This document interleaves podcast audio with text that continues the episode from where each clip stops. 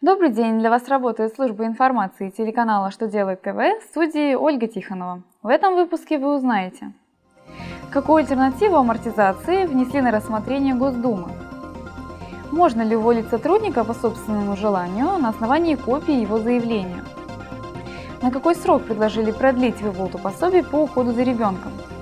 Итак, о самом главном по порядку –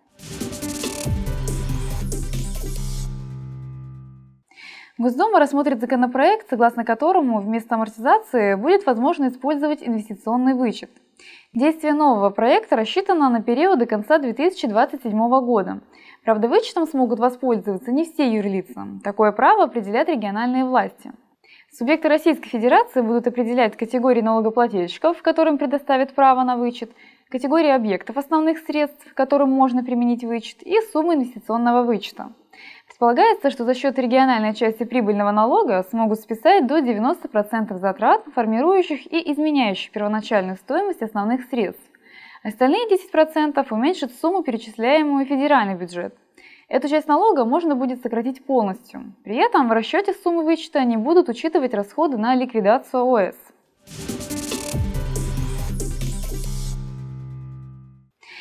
Верховный суд разъяснил, что уволить сотрудника на основании копии заявления нельзя.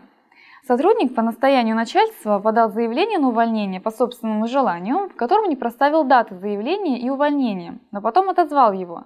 Работодатель же попытался его уволить на основании копии заявления. Верховный суд принял сторону сотрудника и обосновал это тем, что наличие оригинала заявления – это доказательство намерения сотрудника уволиться, и копии этот документ заменить нельзя.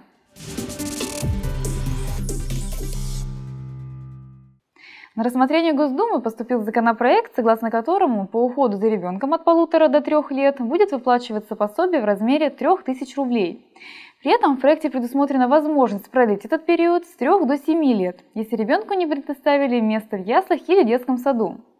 Пособие будут выплачивать только тем, кто предоставит документ, который бы подтверждал, что у государственного или муниципального дошкольного учреждения нет возможности принять ребенка. Продление выплаты пособия до трех лет соотносится с нормами трудового законодательства России, по которым отпуск по уходу за ребенком можно получить на три года.